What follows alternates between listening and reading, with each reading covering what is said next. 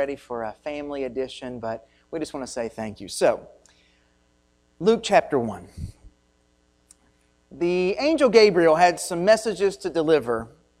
Uh, he gave one message to a couple, particularly a man named Zechariah in the temple, about a baby that was to come in old age to he and his wife Elizabeth. But he also had another message, a message to Mary, young woman, probably 13 or 14 years of age, engaged to be married, but not yet married, uh, living in a little town called Nazareth. And Nazareth is nothing to be even recognized. It's about eight miles west of the Sea of Galilee, and it's a little farming town, little community of peasants mostly. At the peak, maybe it had 500, 600 people living there. And then the angel Gabriel had a message for this young woman, one that was going to not only change her life, but change the lives of billions of people. This is his message to her, starting in verse 26 of Luke chapter 1. In the sixth month, the angel Gabriel was sent from God to a city of Galilee named Nazareth, to a virgin betrothed to, be, to a man named Joseph of the house of David, and the virgin's name was Mary. And he came to her and he said, Greetings, O favored one, the Lord is with you. But she was greatly troubled at the saying and tried to discern what sort of greeting this might be. But the angel said to her, Do not be afraid, Mary for you have found favor with God. Here's his message. And behold, you will conceive in your womb and bear a son, and you shall call his name Jesus. He will be great and will be called the Son of the Most High. And the Lord God will give to him the throne of his father David, and he will reign over the house of Jacob forever, and of his kingdom there will be no end. I'd like just to give you three thoughts. I'd like to make a comment or two about his name, a comment about his throne, and a comment about his kingdom. Would you say that with me? His name, his throne, his kingdom. Say it again. His name, his throne, his kingdom. Let's first start with his name. Verse 31 tells us that the angel gave the name. Verse 31 Behold, you will conceive in your womb and bear a son and you shall call his name Jesus. His name means something. Now, many of us who've had kids had plans for their name. We wanted a name that maybe meant something to the family, or a name that meant something to us personally. Uh, our two sons, uh, our firstborn is named Isaac out of the Old Testament book of Genesis. Isaac was the name given to Abraham and Sarah's son, and it means laughter. And I promise you, he has brought us great joy and laughter. Our second son is named Ethan, and he's named after one of David's psalm writers, one of David's song leaders. And Ethan means strong one. And let me tell you, you try to wrestle him, and he can win. He's a strong one. But they have names that have meanings. It's important that some of you have chosen names that have meanings. It's odd that Mary and Joseph didn't get a choice in Jesus' name. Uh, Mary didn't scribble down on a piece of paper some names for this boy. And when Joseph found out that he was going to be an earthly dad, he didn't jot down, oh, I want to name him after my father, after my grandfather. He didn't want to, didn't get the chance to name him after someone that was a patriarch of that family. You see, Jesus' name was given by the angel to this couple. Because Jesus isn't just his name to be called by, it's the name that tells us what he's going to do. It's his purpose, it's his mission, it's his reason for coming. Jesus is the Old Testament name Yeshua, Joshua, that we would say in English. That means one who saves us from our sins, our deliverer. You see, Jesus' name is not just what he's called by in the streets. Hey, Jesus, hey, Jesus. It's telling what he came to do. It's telling what his purpose was. It's telling what his mission was on this earth. His mission, his purpose was to save us from our sins. It's in his name. And I will say to you, friends, it's a name above every name. The scripture says in the book of Philippians, chapter 2, that at his name every knee shall bow and every tongue shall confess that Jesus Christ is Lord to the glory of God the Father. It's his name. And his name is the name that all will come to and all will confess. The scripture says in the book of Acts, there is no other name given among men by which we can be saved but the name of Jesus. It's his name. And if any of you have ever been in a place of true repentance, true confession, true brokenness before God, you didn't call your own name. You called on the name that is the name of Jesus. Amen? How many of you have ever called on His name? Amen. We pray in His name. We call on His name. We sing about His name. It's about His name. It's also about His throne. Say His throne. It's not only about His name, the message comes to, the, to Mary, but it's about His throne. Look carefully at verse 32. And he will be great, the Bible says, and he will be called the Son of the Most High, and the Lord will give to him the throne of his father David. Now, for those of you who know the Bible story, you know who King David is. Most of us remember David and Goliath, or we remember David and Bathsheba. We remember the stories of David, who writes nearly a majority of the Psalms. We, we think about the slingshot and the giant. We think about possibly the adultery and the murder. But this man, King David, was something that was not just a story, he was a real person.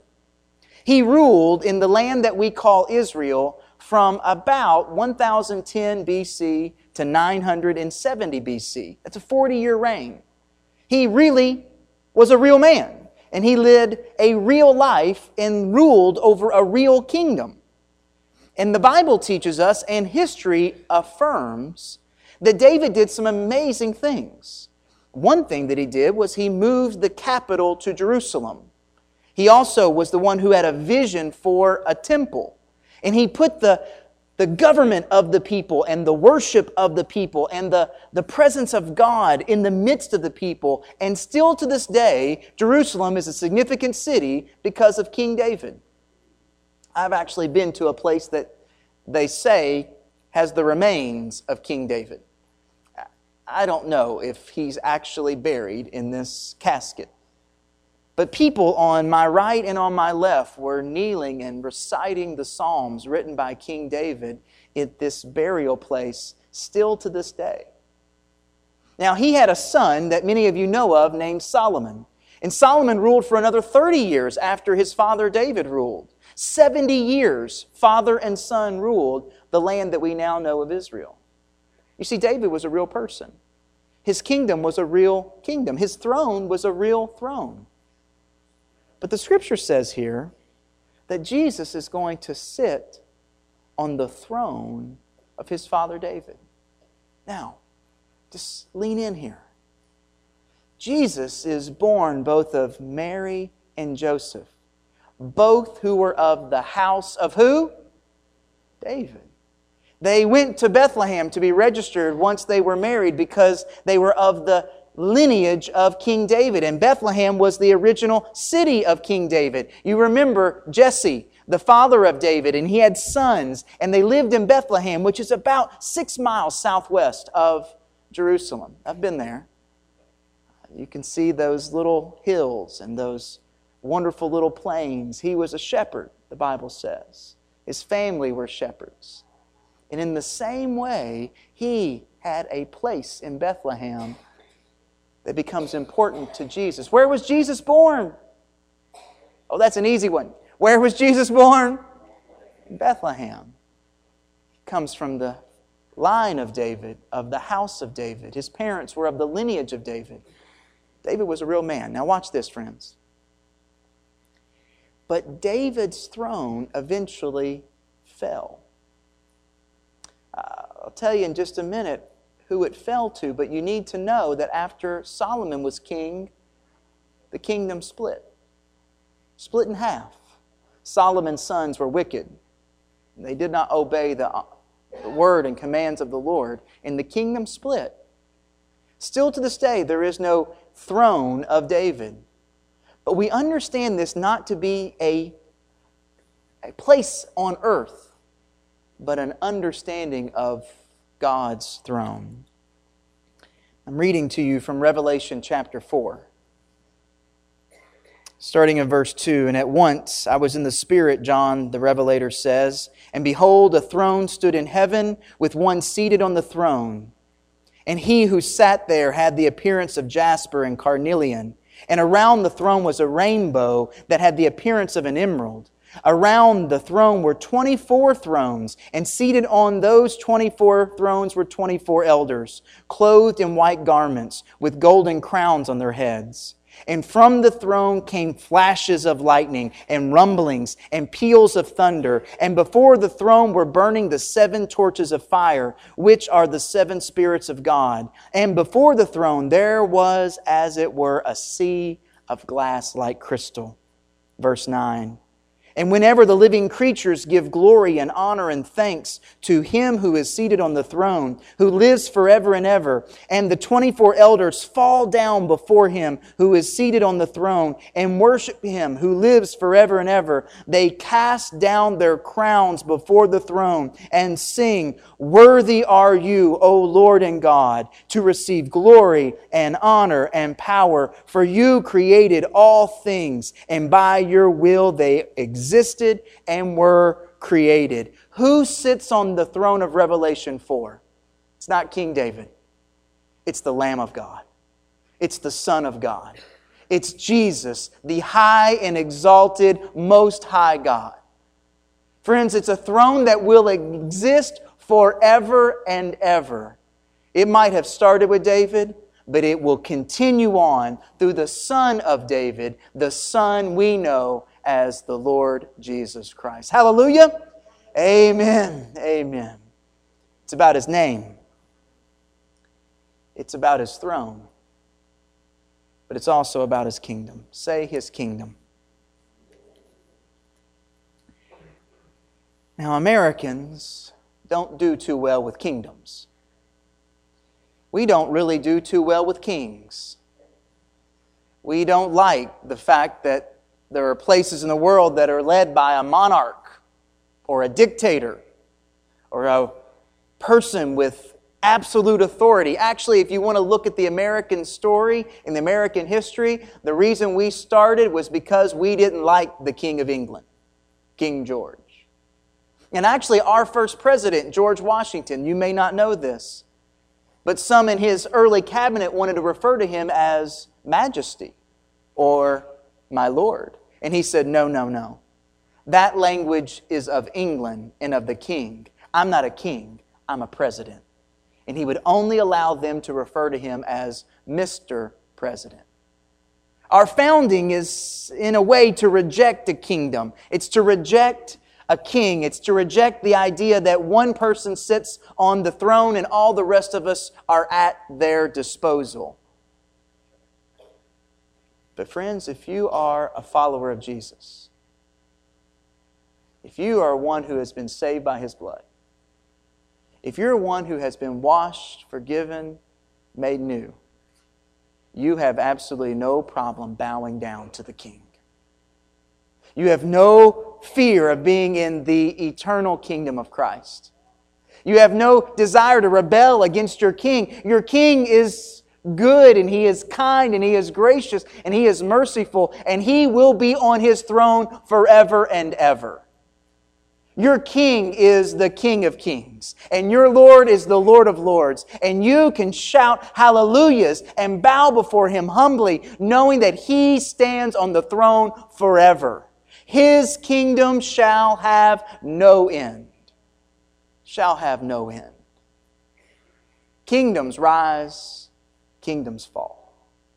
Kingdoms come and kingdoms go. Kingdoms have their heights and kingdoms have their downfall.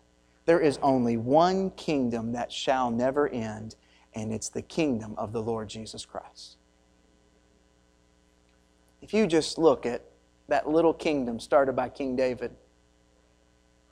that little strip of land that we know of as modern day Israel, it's about the size of New Jersey. Did you know that? It's tiny. Over the centuries, people have come and gone ruling that little strip of land.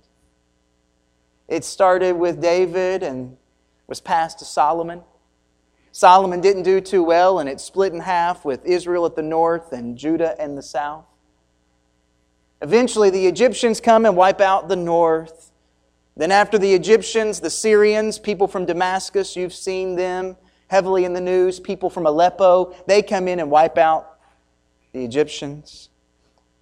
After the Egyptians and the Arameans, the Damascans move out, then the Phoenicians, the people from the sea, the boat people, they come in. Eventually, the Assyrians, that's modern day Iran, will wipe out the north about 500, uh, excuse me, in 721 BC.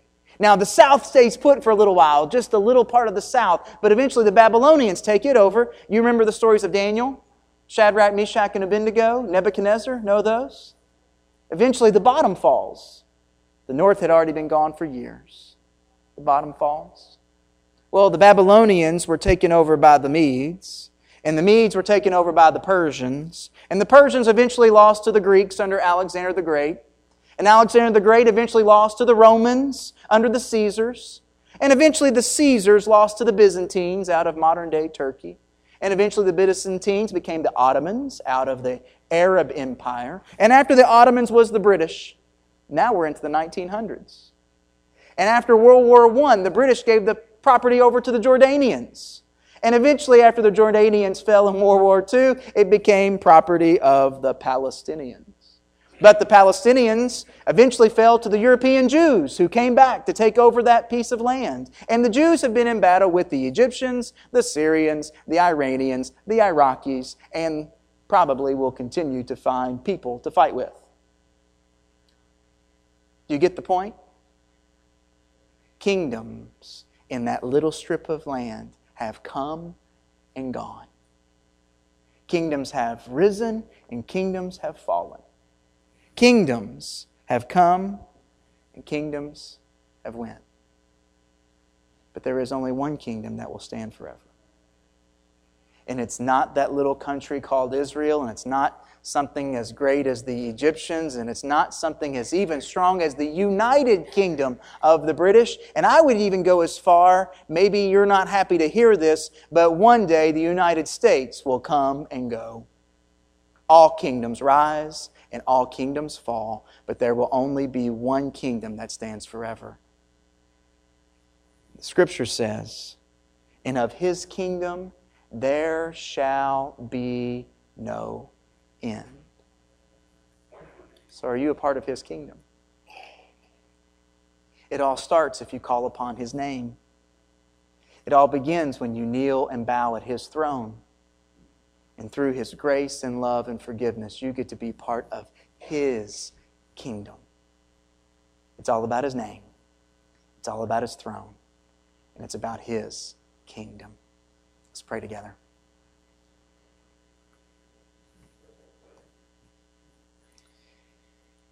Father, I pray right now that there may be one in this room who recognizes their need for you, their need for you, their their lack that you don't have a place in their heart. They've never bowed at your throne. That they've been rough and rugged, that they have been on their own two feet trying to fight their own battles. God, you rec- you've come and they recognize they need you in their lives. I pray in just a few moments that they would come and trust you as Lord and Savior. Father, as the rest of us who know you and trust you and have loved you and belong to you, let us, let us worship you in a fresh way, in a passionate way, in a name that, that gives us hope and strength. As we sing in just a minute that your name is good and your name is great. Let us sing with vitality and hope to know that your kingdom will never, ever end. Give us courage in that, Lord Jesus, this morning. We pray in Jesus' name. Amen. Would you stand?